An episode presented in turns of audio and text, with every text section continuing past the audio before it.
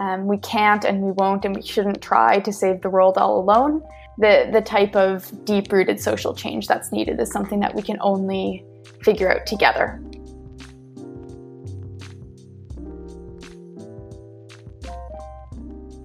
Welcome to the fourth episode of Sprouting Conversations. I am your host, Laja Warren, and this is the podcast where we chat with different youth in our community about food related topics. In this episode, we are chatting with Hannah, where we talk about barriers to growing food, food access, and also explore the intersection of food, sustainability, and capitalism. I hope you like this episode.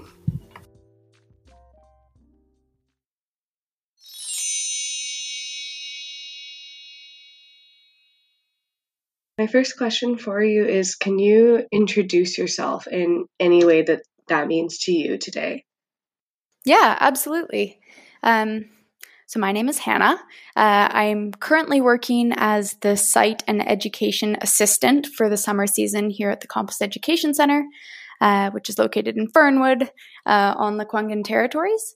And maybe a little bit about my journey that brought me to this position. Um, I grew up in Mi'kmaq territory on the beautiful East Coast uh, in Nova Scotia.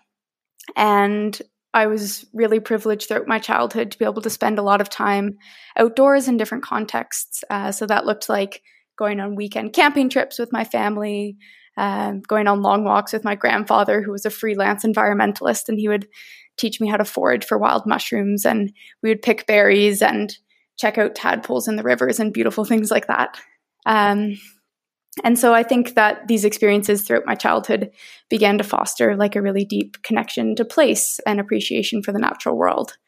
Um, another thread that kind of ran throughout my childhood is being really aware of things that were going on in the world and that not being shielded from uh, my eyes by my parents or anything like that. I remember watching the news every morning uh, growing up and sure enough, by the time I was 14 or 15, I remember having a lot of concern about the state of the world and a lot of feelings of anger and fear, particularly about environmental degradation, but also about social injustices that I saw all around me. Um, and so in in my younger years, I think that this like I didn't know how to think systemically about these issues, uh, and so I very much saw them um, as a result of individual laziness or individual selfishness uh, or greed or hate. Uh, and so this manifested in in a lot of negativity, I think, in the way that I saw the world and and rolled out into social isolation and feeling really disconnected from people around me. And so sure enough, when I was 18, as soon as I finally graduated high school, I had it in my head that I was going to get as far away as I could from my hometown and from the people who I felt like I didn't connect with. And I'd heard that the West Coast was a place where people were environmentally minded and socially progressive. Uh, and so I kind of like put my finger on the map and decided to go as far west as I could. Um, so that's kind of what brought me here. And I pursued a degree in environmental studies at the University of Victoria. Uh, and I'm now in my fourth year of that degree.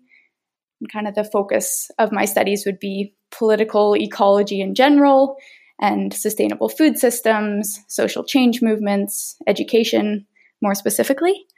Um, and so, in the in betweens of all that, I've also worked as an outdoor educator um, for pretty much every summer since high school in different contexts. Uh, and all of those things led me to this role at the Compost Education Center now, um, which is, yeah, it's an amazing place to be and an incredible team of uh, really cool folks to work with here. Mm.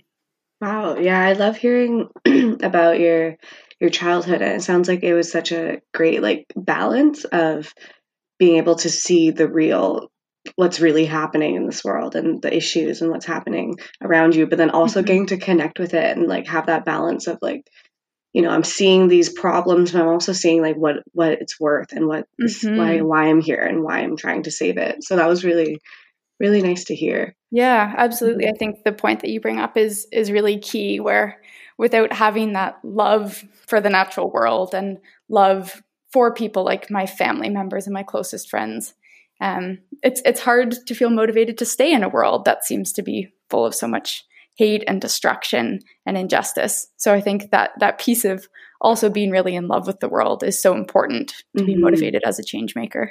Absolutely. Yeah. And kind of on the same topic of childhood, um, my fun question for you is what was your favorite food growing up? Hmm. Um, I love this question. Um, I don't know if it was necessarily like my all time favorite food, but I have my strongest food memory from my childhood. As I remember spending two weeks with my paternal grandparents every summer, and then I would actually spend two weeks with my maternal grandparents as well. Um, but um, my grandma grew lots and lots of pots of basil on her porch, and that was about the only thing she gardened. Um, but for lunch, most days, she would make me these sandwiches with mayonnaise, cheese, tomato, and fresh basil. And I would go down to this little dock by the lake and I would sit there and eat them, probably with a side of pickles. Uh, and I have really fond memories of those sandwiches, and I still kind of recreate various versions of them to this day. I have never tried that type of sandwich. I, mm-hmm. I, feel like I must now. That sounds so good. It's key that you toast the bread. I would really recommend okay. that part. Yeah. That is good information to know. Yeah. Uh, I love how whenever I ask this question, it's no one really gives me just like one food. It's always like a memory attached with it. It's, mm-hmm. it's, really nice. Absolutely. Mm-hmm. It makes me mm-hmm. want to like ask you in return. Mine was always anything breakfast related. Like mm. I'm to this day, I will I can spend like an hour prepping my breakfast because like that was just I remember always waking up and just like feeling so full and excited for my day and just like the act of fueling myself for that was like so exciting. Nice. Like, yeah, it's I like mean, if if nothing else goes right today, at least my breakfast did. Exactly. the first thing I do has to be great within my day. Um, mm-hmm. So kind of similar back to like what we were just talking about beforehand about you know like loving the land and being connected with it as like a way to motivate yourself as a change maker. I'm mm-hmm. curious what your relationship with food is. Hmm. Yeah, this is such an interesting question, um, and I could say honestly that over the years, my relationship with food has been really complicated. Uh, I kind of alluded to some turmoil in my high school years, which I think many of us who feel like we don't quite fit in experience. Um, and I remember during those years having really obsessive habits around food, like what you could definitely label as disordered eating. And I think that food became one of the realms where I saw that I could control something in my life, that I had control over my own body and what I put into it. And I'm lucky that I even had that. Not everyone does. Um, but since it was one realm of control, um, I remember becoming really obsessive about what I ate and making choices between this or that and what was best for the environment and what was best for my health. And and it really um, spiraling into pretty intense and anxiety inducing habits around food. Um, and i would say that part of uh, my experience in moving away from my hometown after high school and and coming here to the west coast um, something that really began to change my relationship with food was uh, in my first year of university, I was randomly assigned to live in this little townhouse on campus with three incredible roommates. Um, who, like luck of the draw, I had so much in common with and and shared worries with and shared values with. Uh, and this common thread between us all was that we were all really big foodies. Um, part of part of my obsession with food was that I'd actually become a really good cook because I wouldn't let anyone else feed me. I had to cook all my own food, um, and so I had really learned to cook and, and in some ways loved food and loved cooking. Uh, and this was something that I shared in common with all of my new roommates. Uh, and so, as opposed to becoming only this source of isolation and disconnect and anxiety, food began to become one of my main facets of social connection. Um, we would like cook big dinners together every Sunday, and we would have a different theme every week, and we would invite friends over. Uh, and I went on to live with those same roommates for a number of years afterwards. And food stayed as a big part of our social circles. Um, and I think from from that point of experiencing food as something that can really draw people together across various different social divides, it's something so universal uh, and such a simple source of pleasure. Um, that I, I began to become more involved in food related activism. Um, one of the, the main things I did early on is my involvement with the Community Cabbage, which is a club at UVic, which we can maybe talk about later on. Um, but then that kind of stemmed into leading some workshops on campus about fermenting and sprouting. And so I started to really embrace food as, yeah, as an agent of change and as a way that I began to connect with people and heal myself at the same time. Um, mm-hmm. so yeah, that would be a little bit about my personal relationships. Wow, thank you so much for that authenticity in that answer. And I, I totally relate. And I went through similar experiences, and it's so true that it was that disconnect from people and belonging mm-hmm. that really, really pushed me further in a spiral. And so it's so true when it's, you know, when you're forced to be out in community and be with people and share meals. It's like you reconnect with that teaching whatever that may have been for you. But mm-hmm. for me like it was a big teaching that you eat with you share food with people and the people you love and then you'd feel that. And so it kind of helped me heal too is like that feeling of love when i'm eating and like retraining my brain how to r- relate with food. Mm-hmm. absolutely. Yeah. Mm-hmm. yes. I love asking that question so much because everyone has such different experiences and upbringings with food and it, it's such a complicated thing as you said you know mm-hmm. there's no mm-hmm. simple way to explain your relationship with absolutely. it absolutely so I'd love to talk too about um, before our interview right now. We we were talking a bit about your work at Compost Education Center, and I was really really interested in what you were saying about your rethinking sustainable living and like that learning module. And I was really hoping you could speak a little bit about that work and what that project will look like. For sure, I would be so happy to. Um, so, in my work over the past few months here at the Compost Education Center, um, one of the main projects that I've been working on uh, is part of our education program. So, normally we would go into classrooms and lead hundreds of workshops for school age students every year around topics of composting and sustainable agriculture. Um, but this year, of course, things are looking very different for all of us. And, and so I pursued a project to create an online learning module uh, that can be used for remote learning. It can be used by classroom teachers, but like with a big um, home learning component. Um, and it's geared towards high school age students, so sort of grades 8 to 12 would be the target audience. Uh, and the premise of this learning module um, is an experiential uh, journey of learning um, along the lines of rethinking sustainable living, rethinking what it looks like uh, to live and act in ways that are like quote unquote good for the environment. Um, mm.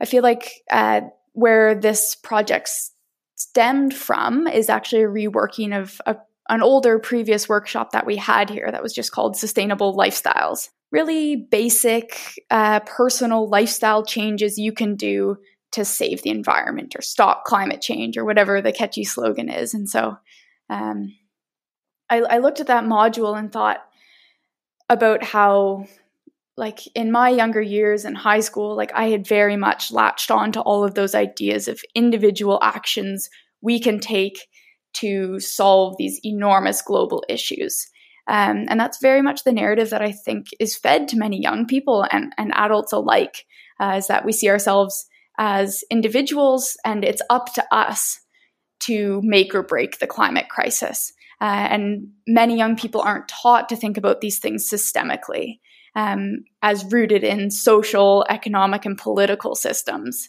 um, that really accumulate wealth and power for a small number of people, uh, regardless of the effect for the environment or for social well being. Uh, and those systems are really what's at the root of the climate crisis. It's the settler colonial capitalist state. Uh, it's not individual people's poor choices in terms of not being vegan or not biking to work. Um, and and I think in a way when we perpetuate that narrative that it is our individual choices, um, it really distracts from meaningful change, and at the same time can induce a lot of guilt, anxiety, fear, sadness for young people when when they're told that it's the way that they're choosing to live their lives which they may or may not even have control over. It's the, probably the only way they've ever known how to live. Um, and when they're told that it's those actions that are at the root of these issues when really it's not it's it's that they're woven into this very complex story um, that's that's played out over time um, and is very rooted in social systems which we can still go about changing as individuals um, but it's not about the, the carbon footprint of uh, a certain choice to bike rather than drive um, so that's really what this module is attempting to challenge. And the way that it's set up uh, is it walks students through a number of experiential activities that are kind of categorized into land, food, um, like consumerism or stuff, I call it, uh, and then inspiration or creativity. Um, mm. And so within each of those categories, there's hands-on activities that aren't just about oh how how much less carbon does this choice produce than that choice, um, but is about the meaning behind the activities. Um, so, maybe to give an example, um, one in the land section is teaching about uh, the importance of native plants and um, how invasive plants are ones that have been introduced here and often yield negative ecological consequences um, and then walk students through how they could take on a small ecological restoration project in their own neighborhood mm. and what the value of uh, propagating native plants is um, when when they pull out those invasives. Um, then there's like one in the creativity section encourages students to make a multimedia collage of the ideal future they would want to be a part of, um, mm-hmm. drawing on aspects of justice and sustainability and, and encourages them to envision like what kind of world they do want to live in and what they want to help create um, so it's trying to move away from your like really typical um, like shift in consumer choices as being the solution to global issues and and trying to get at a more deep rooted approach um, that hopefully is more inspiring and motivating and kind of debunks some of those myths of our individual responsibility to solve these enormous global issues that really aren't our individual fault. And it's not even helpful to try to approach them those ways. Mm-hmm. Mm-hmm. Yeah, wow, really, really awesome work that you're doing. That sounds so amazing. And I, I really love what you said about, um, you know, it, it, so often it's always put on the individual, like you said. And for me growing up it was exactly that same way and how much like little power you have in that and how it's it's so straining to like go through this and do everything right on individual level like ride your bike and do change your mm-hmm. diet to like work and then you just don't see any change and it, it's so painful but then for me when i started to get in like the larger systemic activism then you feel like your power comes back and so mm-hmm. giving that to young people i really really love that and i think that's so powerful of how experiential this whole pro- project is and the module is all hands on and being there and being a part of community and really really seeing it firsthand mm-hmm. yeah I'm, I'm glad that you can relate to the intention behind it i think it also stemmed from my experiences of the little bits of environmental education i did receive in public school growing up um, which yeah we're, we're always perpetuating that individualized idea uh, and straining is is a great word to use that it, it's exhausting it's isolating uh, mm-hmm. and, and it never feels like enough because it never is um, mm-hmm. Yeah. yeah so so those are the things that are trying to be challenged and it, it definitely was more difficult than I had thought to distill those things like into a level that can really be grasped by 14 year olds um, who are maybe uh, relatively new to these issues. So it was a great challenge for me to try to try to simplify these really complex issues um, into like really readable language and mm-hmm. and into stories that young people can relate to and, and understand why it matters. Um, so it's it's been a really good learning experience for me as well in creating this module, uh, and I'm really proud of the work that's come out of it. So. Mm-hmm. I, I mm-hmm. believe it's planning to be released sometime in September and will be available to parents or educators, whoever might like to use it um, with their students. And is it mm. going to just be found on like the website for free, or is it like offered to schools in specific specifically or anything? Yeah, um, we're still working out the details of the distribution module, but it'll likely be available through the website. Um, probably will be uh, at a relatively low cost, but behind some sort of paywall um, mm-hmm. because it's replacing the workshops that we normally lead, which um, teachers and schools do pay for. So it's been a really big loss of that revenue source for the Compost Education Center. And so we're trying to replace those learning materials um, with other options. Um, but you'll probably have options to buy an individual booklet for a home learner or like a class set to use with an entire um, school or something like that. Mm-hmm. Yeah, I'm honestly just asking for myself because this sounds so cool and I'd love to check it out. awesome. awesome. Yeah, I'm glad that you're interested in it. Yeah, definitely. And similar on this topic, uh, beforehand we were talking, and as this conversation has been unfolding, we bring it up a lot is the individualization. And in one of our conversations before, you talked about hyper individualization of environmental mm-hmm. responsibility. And like, I'm sure this term is so new to so many people. And I'd just love if you can explain what that means and like i think we've already given so many examples of it but just kind of like review the harm in that hmm yeah um the hyper individualization of environmental responsibility sounds like a really big term you're totally, totally. right um, but what it's getting at is all the ways in which really a, a capitalist system puts the burden of social or environmental issues onto us as individuals uh, because under capitalism, we're always seen as individual consumers. Um, and basic economic theory says that every individual consumer will always try to maximize their own self interest and that we're atomized individuals. And, and we always act in that way, trying to get the most wealth uh, and power for ourselves. And so that idea of individualization that exists uh, under capitalism very much extends into the ways we're taught to act out um, to counter environmental issues. And so, all the classic examples, which we already discussed, of the things we're told to do in our lives um, to save the environment, uh, it, it shifts that burden from the corporations, the governments, the individuals who hold massive amounts of wealth and power. And like those folks or those organizations are really the people um, who have the control in these systems because of how much power and wealth they've amassed under capitalism.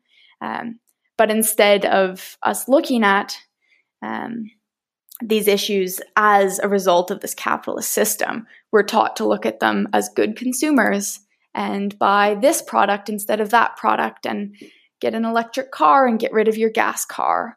Um, and interestingly, of course, like the more environmentally choices always seem to cost more money or be less convenient, mm-hmm. um, which is just creating new markets for capitalism.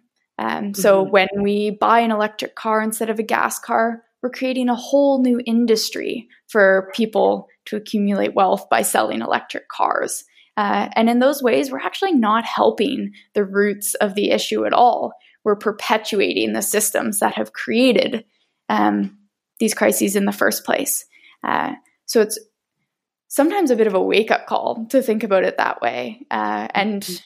Like I, I still try to make good choices as well, sometimes just so that I feel less guilty or so I feel like I'm trying.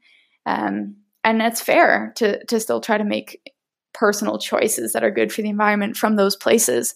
Uh, but I think it's not fair to ourselves, and it's also not true to ourselves um, to say that it's those choices that are going to make or break the climate crisis or other various issues that um, stem from those same places. Mm-hmm. Um, so, so that's kind of the sense of hyper individualization.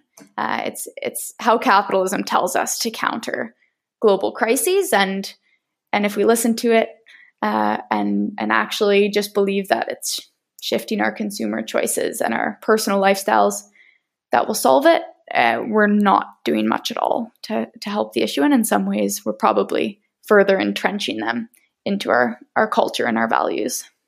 Mm-hmm. Mm-hmm. I, I wish you could just like see my face right now. I'm like nodding. I'm like, yes, like that's it. and it's so true. It, it really comes down to shifting the blame and putting it off the people that are, resp- I don't want to say responsible, but the larger systems that are continuously doing this harm and mm-hmm. you know who you know are responsible and you know rather than putting it on us and yeah i think it's really important and then also noticing i really like that you said like you know sometimes we still do these like we fall into these habits of like doing the the best consumer choice for environmentalism because it's out of like habit and guilt and like we're mm-hmm. still working in these systems that are telling us to do it and it's so hard not to yeah i'm Absolutely. we can i'm sure we could like talk about this topic for like ever and i love it and i love these conversations for that reason because i can just like go on mm-hmm. for like three hours but i would love to shift gears into another topic that i was really curious to talk to you about um, because you mentioned in the past about some of the barriers you were facing in growing food and i can so relate to that on like accessibility level and being a young person and how challenging it can be to face these barriers. So I'd love to hear about your journey through this and both like the good and bad with growing food for you. Hmm. Yeah. Thank you for asking that. Um, so I I did speak to a bit how my paths kind of take me into seeing food as a really valuable source of connection. I think we're both people who relate on that, and it's an incredibly powerful tool for social change since we can mm-hmm. get so many people to connect with land and connect with each other through food. It's such a fundamental human need. Um, and so, of course, I, I, grew up with big backyard gardens. My mom is a big gardener, and my grandfather was before her. Um, and so I've always been theoretically very interested in growing food. Um, both for for the environmental benefits of having really local food produced with regenerative practices, um, and then also for uh, like the social values of feeling connected to the place where you are, being in tune with the seasons. Um, gardening is such a great thing to do with friends, and when you have an abundance of produce, you can invite people over and share with them. Um, so there's all these wonderful things that can be wrapped up in the ability to grow your own food. Um, but something we've actually been talking a lot about here at the Compost Education Center, and I've experienced and thought about in my own life, is the fact that like growing food is not apolitical. Um, like there's so much that's wrapped up in who does and doesn't have access to land and the ability and the time to grow food. Um, and so, like a few things I can speak to just from my position as a student and as a young person. Um, obviously one of the most um, prevalent barriers is access to land. Um, mm-hmm. Like you need likely a yard or at least like um, a big open space with plenty of sunlight um, in order to even begin thinking about growing food. Uh, and as someone who in my entire adult life has only ever been a renter um, and living in a place with such a competitive rental market, there are many, many houses or landlords who don't permit renters to grow food. They don't permit you to, to even put a shovel in the ground or begin thinking about doing things like that. Um, so that's an immediate barrier that's, of course, even more exasperated when people are, for example, living in apartment buildings uh, where they don't have access to a yard at all. Um, and so those are some huge barriers, uh, which we're just starting to really talk about at the Compost Education Center and are trying to think about how can our work, which focuses around agriculture and composting, how can this reach so many people in our community who don't have backyards for a big compost bin and don't have garden um, beds in the ground? Um, how can we still make food growing relevant to them and accessible to them? Um, other sort of barriers that I've experienced uh, is even just the fact that like growing food requires that you're rooted in a place.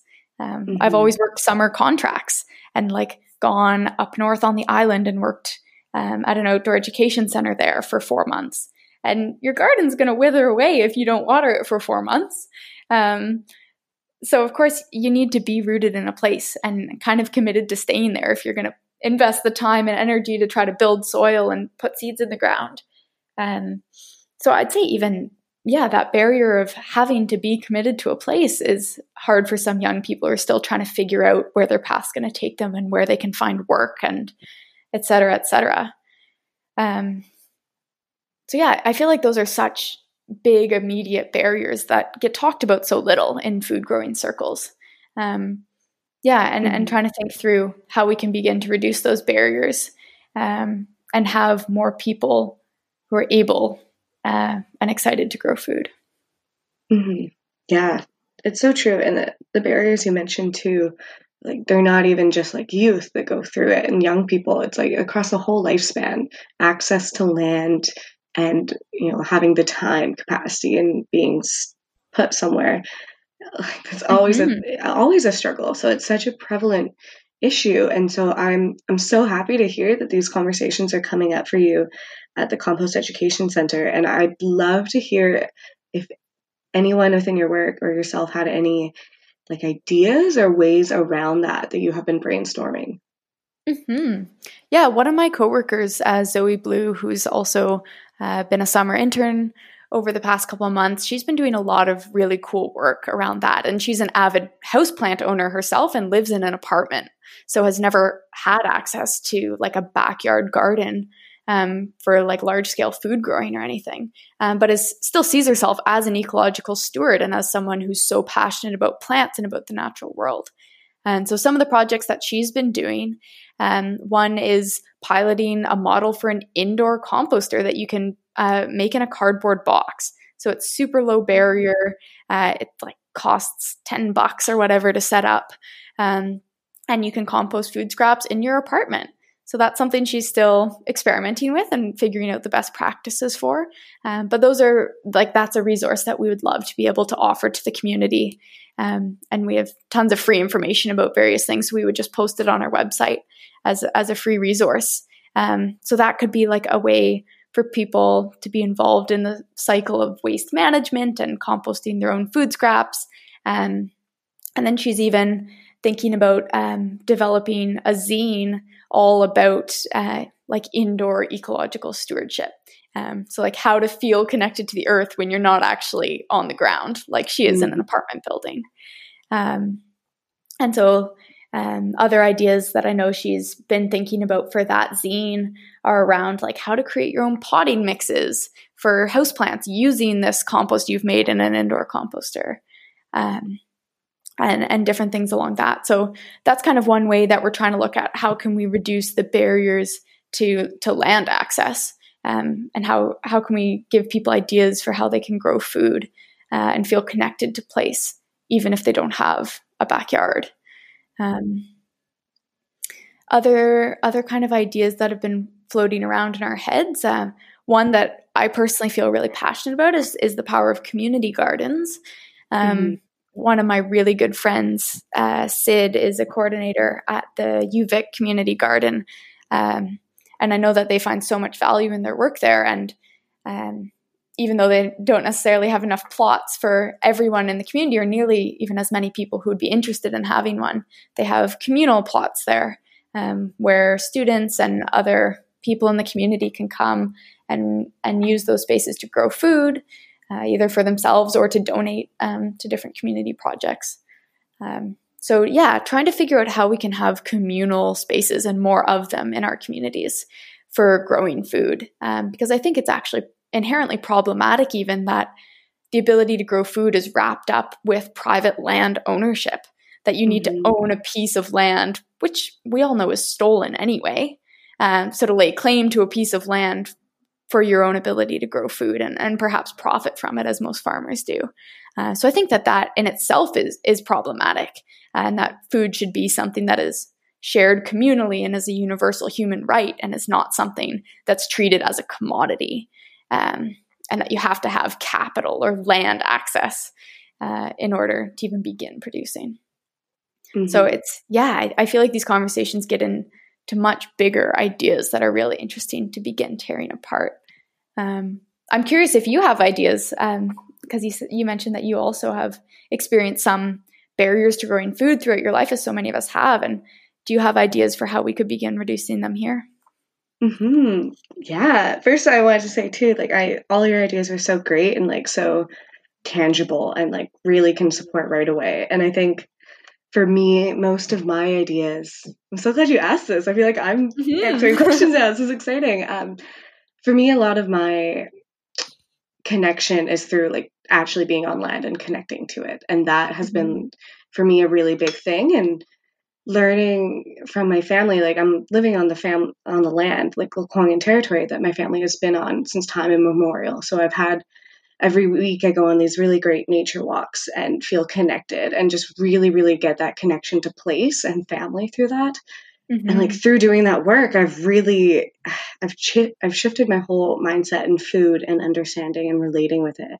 And I've like, for me, my big passion is like land stewardship and restoration work.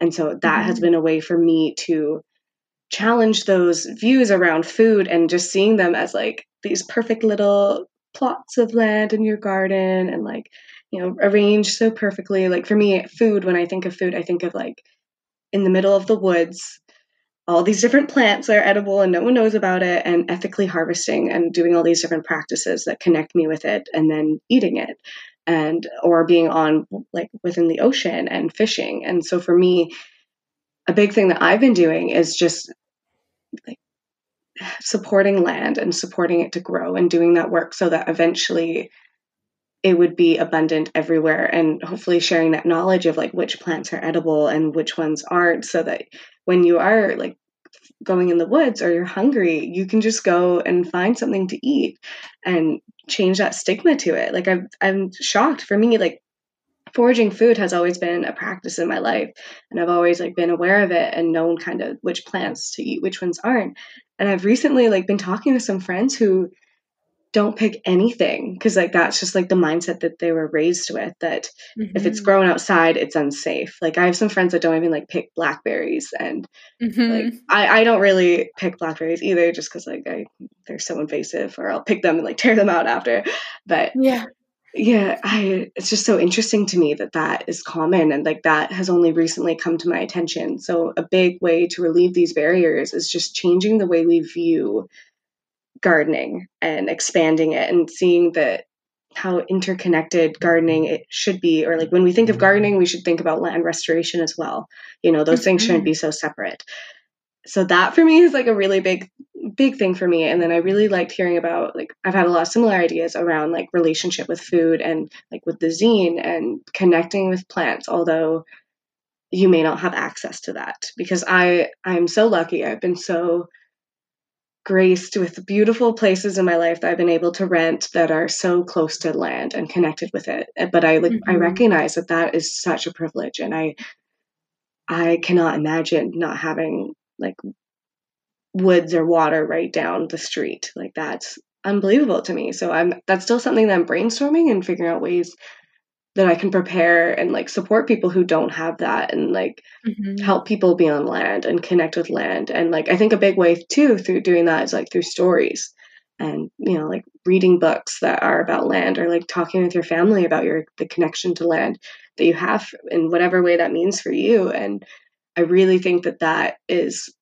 what inspires people to find ways to grow and then like look at the larger systems too and then recognize like hey it hasn't always been like this that we'd have these little plots in front of our wood or in front of our houses you know like what yeah. what was yeah. it like beforehand and then explore all the beautiful agricultural techniques that have existed beyond beyond us and what those look like and how they are made for this land that we're on yeah yeah i'm so glad that you brought that up and like exploded the idea of what agriculture even is uh, because you're so right like even the way that we see like food as this thing you need to meticulously cultivate uh, in like an open sunny area and that it can't occur in like natural intact systems mm-hmm. um, even that is so so problematic and so valuable to begin uh, challenging and exploring alternative ways of being that have existed for far longer um, mm-hmm. so yeah i'm so glad that that you brought that up as well thank you yeah, thank you for asking the question.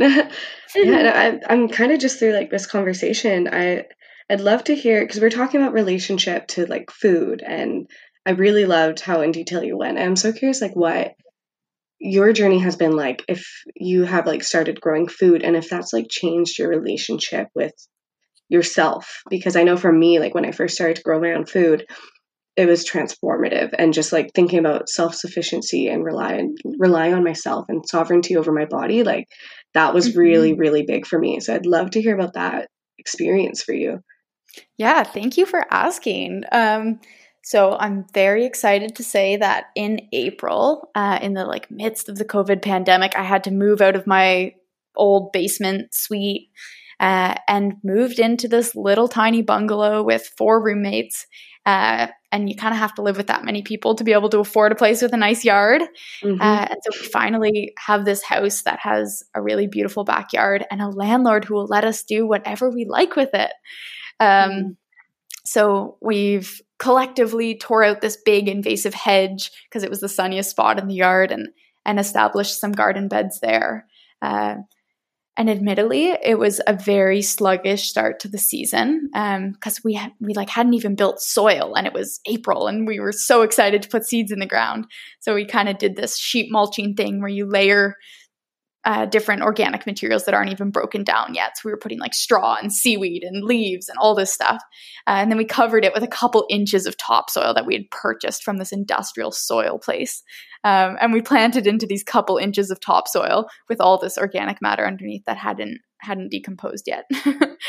um, and at first, it really wasn't going so well. We were pretty discouraged. Um, but in the past month or two, it's exploded. Uh, and we've got such an abundance of food coming out of these couple of little plots now.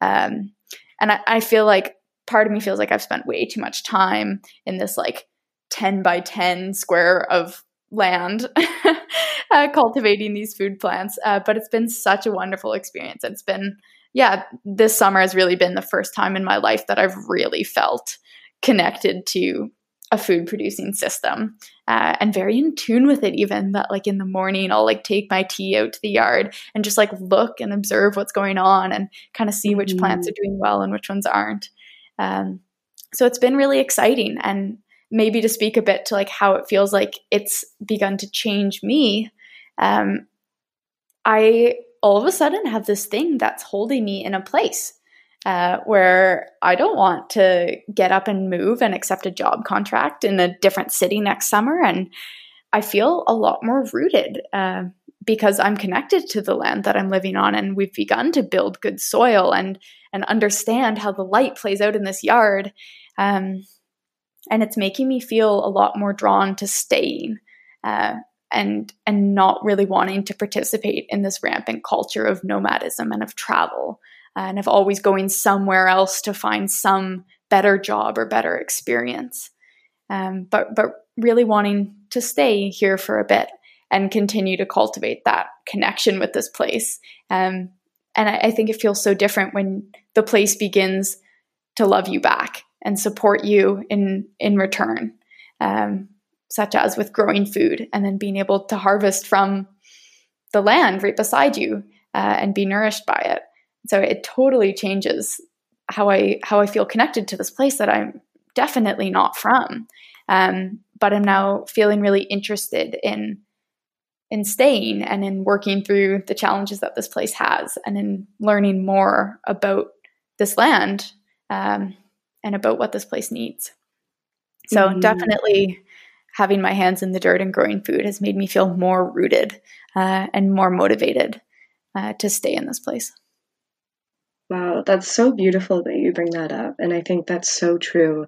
And I love how much you talked about for you, gardening hasn't been this thing where, you know, you're waiting for the food to come up and then you eat it and like that's all it is. Like, no, it's a relationship and it's like a two way street where, you know, you're feeding it and it feeds you and hearing you like say that like you when the land loves you back and how that feels and when you feel that in your heart and I really think that that for me too is like a very transformative moment of just feeling that deep connection of like, I'm not just like for me. I'm, I talk to my plants all the time. Like I'm always out there, just like talk about my day and like telling them how much I love them, and you know having that food come up. It's like you feel that love in it, and like he, feeling heard through that you know, like honestly, I think yeah. my plants are like my counselors for how much I tell I talk to them, and like the food that they give me is like their way of responding of like, you know, yes, I hear you, and now I'm going to nourish you. I'm going to give you something you need to mm-hmm. survive and continue this. And so,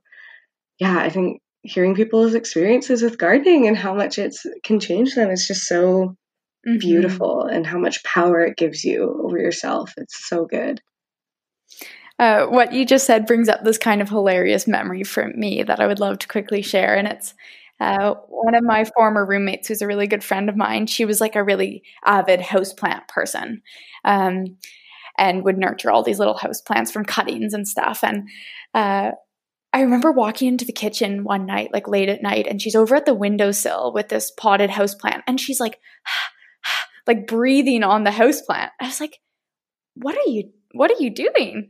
Uh, and she kind of like looks a little bit guilty and like surprised that I'm there, and she says, "Well, like." I really want to love them, but like I can't water them anymore. Like if I give it more water, it, will be too much for today. So I'm trying to give it carbon dioxide because plants really like carbon dioxide. uh, and I just thought oh that was like so sweet and tender that she just like needed to love this plant, but they knew she couldn't really do anything else for it right now. But this was like this really adorable expression of love. Oh my god, that's the cutest thing I've ever heard. I I feel like I'm gonna do that now, and I, yeah, I hate to admit that. that. Yeah. that's so cute. Oh yeah. wow, I love that so much. okay, well, I don't want to take up too much of your time, and yeah, I really would love to cover this next topic too. So I hate mm-hmm. to change this beautiful, rich conversation, but I would love to touch base with you a little bit on your work working with the UVic Community Cabbage. So I'd love if you can like share a little bit about what that group is for people who don't know and what's why you're doing this important work. Mm-hmm. Of course, yeah. So um, the UVic Community Cabbage was kind of my like first step into the food justice world in this place. Uh, and it's a club on campus that was started a number of years ago by a really passionate group of students. And the premise of this group is that uh, every week, a big group of uh, folks get together and go dumpster diving. Um, so you're going into the dumpsters behind grocery stores uh, and collecting all the very edible produce that's been discarded by the industrial food system. Um, and so they collect up uh, huge hauls of produce most nights um, and bring it back uh, to the central meeting place um, we use like a community kitchen space. And then the following day, uh, we wash and chop and prepare all this reclaimed food um, into a, a, big hot meal. And we tend to do vegetarian cooking because, of course, it's kind of safer to pull veggies from the dumpster than meat, which might be expired. Mm-hmm. Uh, and it also makes our food accessible to everyone pretty much, um, that we have options that meet everyone's dietary restrictions. So we cook this huge meal uh, and then we take it to campus and we serve a big free meal in front of the student union building. Um, and it's really beautiful to kind of see the community that unfolds around cooking and sharing food together, uh, where mm-hmm. people will kind of like stop in between classes and sit at the picnic tables or sit on the, the lawn uh, and enjoy this hot lunch together rather than just like eating it in lecture hall when the prof's not looking. Um, and so on one hand, like the community cabbage uh, is raising awareness about the like total injustice of food waste that happens in our society and the fact that there's so much abundance that is discarded for the sake of keeping food prices high. Uh, because of course, when something seems scarce, you can charge more for it. Um, mm. When really there's so much of it being uh, thrown out that's not even redistributed in any way. So raising awareness about that issue um, which is often very, very eye opening when people first join us and go dumpster diving, even just hear about what we do and look at this like huge spread of beautiful food. And then we tell them that it all came out of the dumpster. Um, so, on one hand, we do that. And then on the other hand, which I see as even perhaps the more power- powerful work that we do, uh, is creating community around food. It sounds like a really, really amazing amazing work that has been happening and I really really love how like the community building aspect of your your work and how it's like both internally like within the club there's people who you know you're able to like make food together and share that but then you also get to like see that firsthand and see how people like slow down and take time to eat with each other. My next question for you is have you faced any big reactions from community members when they realize that you're serving food from dumpsters and how do you respond to that? Yeah absolutely. Um, it is often a bit of a shock um, to folks who are eating food with us uh, and many people have never heard of the community cabbage even as uvic students and will kind of stumble upon it one day and be like oh sweet free food like what is this? And we'll tell them a bit about uh, what we do Uh, and resoundingly, I would say the reaction from most students is like, they're really impressed. They're like, wow, like, this is incredible. Like, there's so much waste out there, which I hadn't realized. And like, this is amazing that you're that you're reclaiming it and and doing this for students. Thank you. Um, there is, of course, like like the one off where someone will be like, oh, like not going to eat this food anymore, and, and that's totally fine. People have different internalized barriers around like what food is and isn't acceptable to eat. Um, so I totally respect that. Um, over the years, um, there's definitely been like some resistance from the university itself, I would say. Um, they've never specifically told us that we can't operate, um, but definitely have refused to endorse the work that we do. Um, like, don't allow us to serve inside any of the buildings. So we have to kind of do it in this open public space outside of the student union building, uh, which they can't control, um, and and things like that. Um, and so, of course, like I think from their end, there's concern around food safety, et cetera. And, and we only serve cooked foods. We make sure that everything is first washed really well and then heated to a really high internal temperature so there's not um, risk of contamination. But then also, in a way, it, it does devalue the food that is being sold on campus. Uh, and on the days when right outside a building where there's tons of food for sale, there's people offering really delicious free food that does detract from from the sales of the food on campus as well. Um, so I think from the university's perspective, it's not necessarily super welcome, um, but that's not the point. We're there to challenge the status quo and and to kind of interrupt um, the flow of of daily industrial food culture. Mm-hmm. So um, yeah, I'm so I'm so interested to hear about like the university's views on it. So that's really awesome that you can bring that to light. I also was curious too if you can talk like on like a political and activistic perspective. What are you hoping that Community Cabbage will achieve, and like what message do you want people to hear through your work? Hmm. Um, yeah, I would say there's often the like somewhat false assumption that the main point of community cabbage is to highlight the injustice of food waste and reduce food waste even which of course that's not really what we're about. We're reducing a tiny tiny tiny fraction of the amount of food that is wasted in a day. Um, and I would say really the message that many of us would like others to take home from the work that we do is that food should be seen as a communal resource and a source of connection, and it should not be a commodity. Um, and I think we really like spin that narrative on its head when we take food for free. It's like so hard to find free sources of food. Even growing food is expensive. Um, so we're taking food for free uh, and kind of inhabiting this space on the fringes of capitalism where we're not actually funding the industrial food system, we're just benefiting from its wastes. Um, and then we're taking that food and turning it into something that is shared communally. Um, and anyone can partake in for free. Uh, people can learn cooking skills through the work that we do. So really, I almost see like the the fact that we do dumpster diving as this really convenient way that we're able to do the work that we do, connecting people around food um, with a very, very low operating budget. Like we have a small amount of money from this uh, UVic student union each semester, and then it's all run on volunteer labor. And we kind of use the funds that we get to buy oil and spices and salt so that food actually tastes good. Um, but yeah, uh, to, to really reframe how we see food and to see it as something that anyone can partake in, that we're reducing as many barriers to access as possible. Uh, and I think that's really the power of the work that we do there. Wow, yeah, it's it's really nice to hear too, like about like your upbringing and like the relationship with food you've had going up to this point, and it totally makes sense that now you're like working within this group that's so focused on building community around food. So I just think that's really cool. Mm-hmm. Wow, yeah.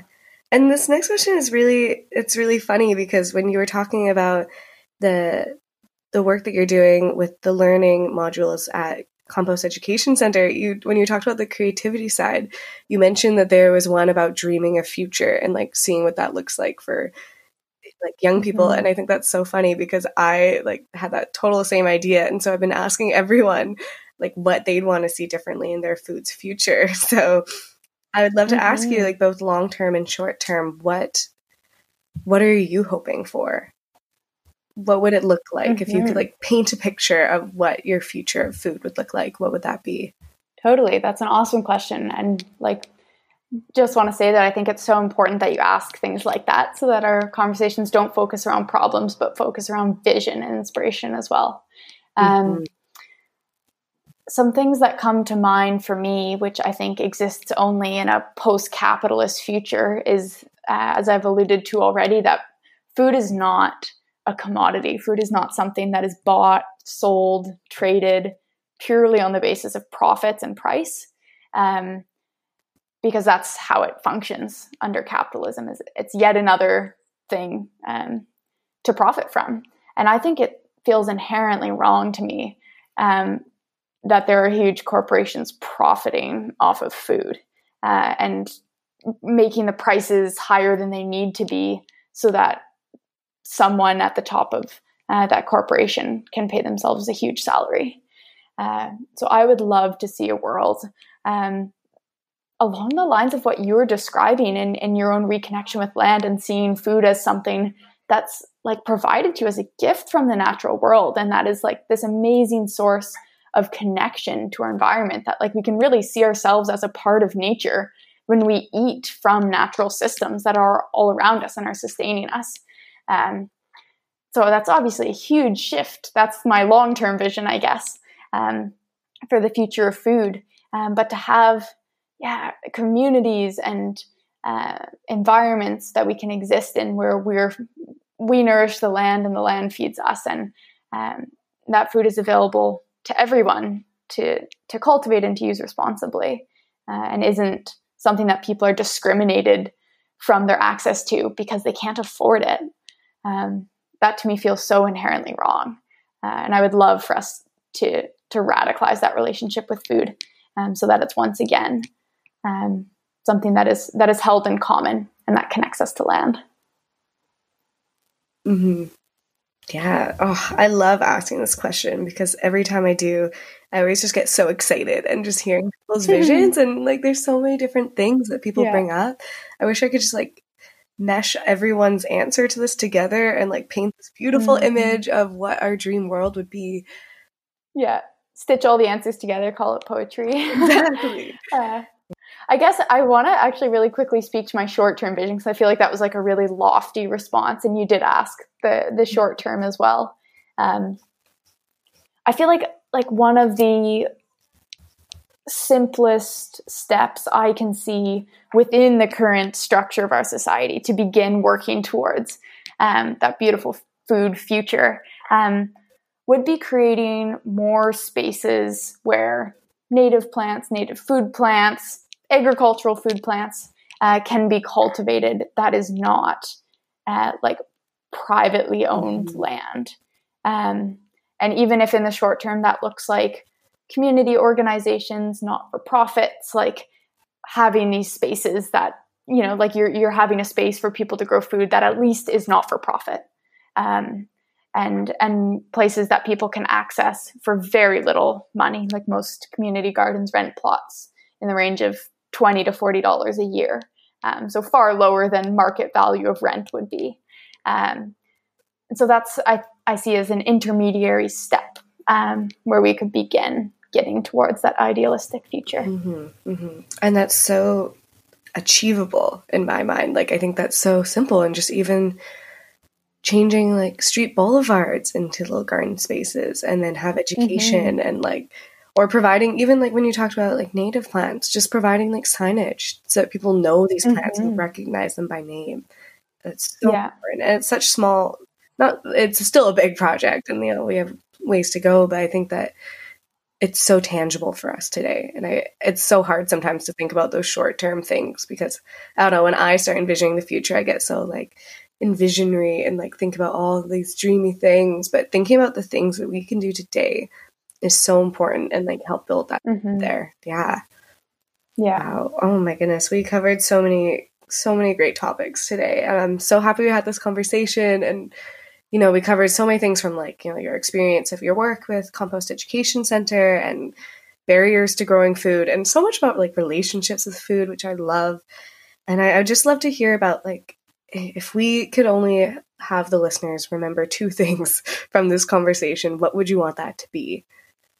Hmm.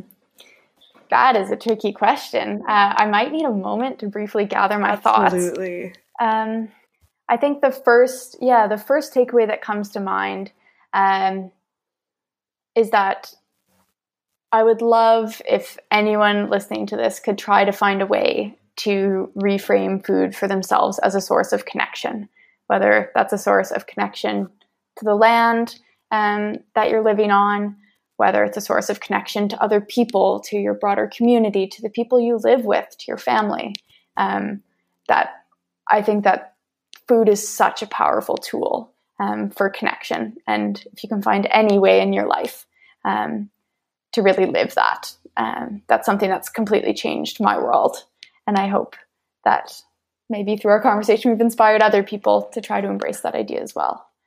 Um, and then the, the one other big takeaway that comes to mind, uh, and, and I want listeners to, to think about this and internalize it because it would have saved me from so many years of struggle um, as an angry environmentalist, uh, is to allow yourself to release the burden of individual responsibility for saving the world and remind yourself that it's not up to us as individuals. Um, we can't and we won't and we shouldn't try to save the world all alone. The, the type of deep rooted social change that's needed is something that we can only figure out together. Um, so, yeah, be kind to yourself and forgive yourself for not making the perfect consumer choices uh, because that's not what it's about. Uh, it's all about relationships and intention and vision for a better world that we can create together. Um, so I hope that that's something that folks can take away as well. Yes, absolutely. What perfect two things to summarize this conversation. Amazing. Awesome. Well, we are just at the end, and this conversation went on for so long, and I'm so I feel like we can just like keep talking about it.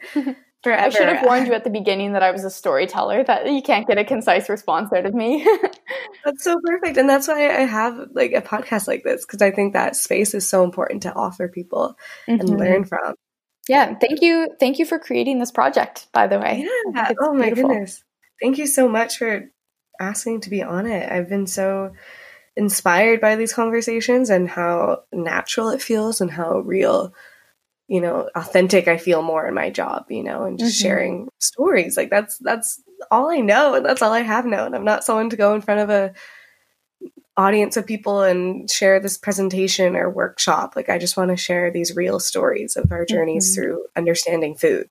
Amazing. Okay well before we wrap up do you have any last thing you want to mention or share um, i suppose like the the last thing that comes to mind uh, is since we did talk lots about barriers to growing food, maybe just for folks in the community, like um, to draw your attention to a couple of resources that could help reduce those barriers if anyone's relating to some of the things we talked about and wondering how to go about changing that. Um, there's an awesome project um, called Growing Together Victoria that's been distributing free seedlings.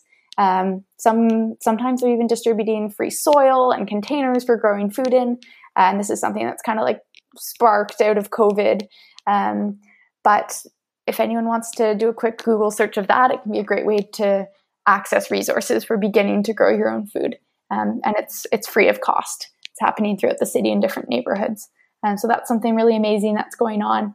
Uh, and then also, if if you're wanting any sort of information or advice about uh, organic gardening and ecological restoration and things, we have tons of free resources on the Compost Education Center website. Um, so would just direct people that way as well if you're wanting uh, to learn more. Mm-hmm. Yeah, thank you for adding that and giving people more things to become inspired off of through this podcast. Mm-hmm. And yeah, I really want to like reiterate the amazing resources that are both offered through Compost Education Center on their website, and then also like Growing Together has a enormous list of different uh, online videos for people when they're just beginning to garden and mm-hmm. how to mm-hmm. like feel support with that. So I really, really recommend both those things as well. Okay, well, this is it.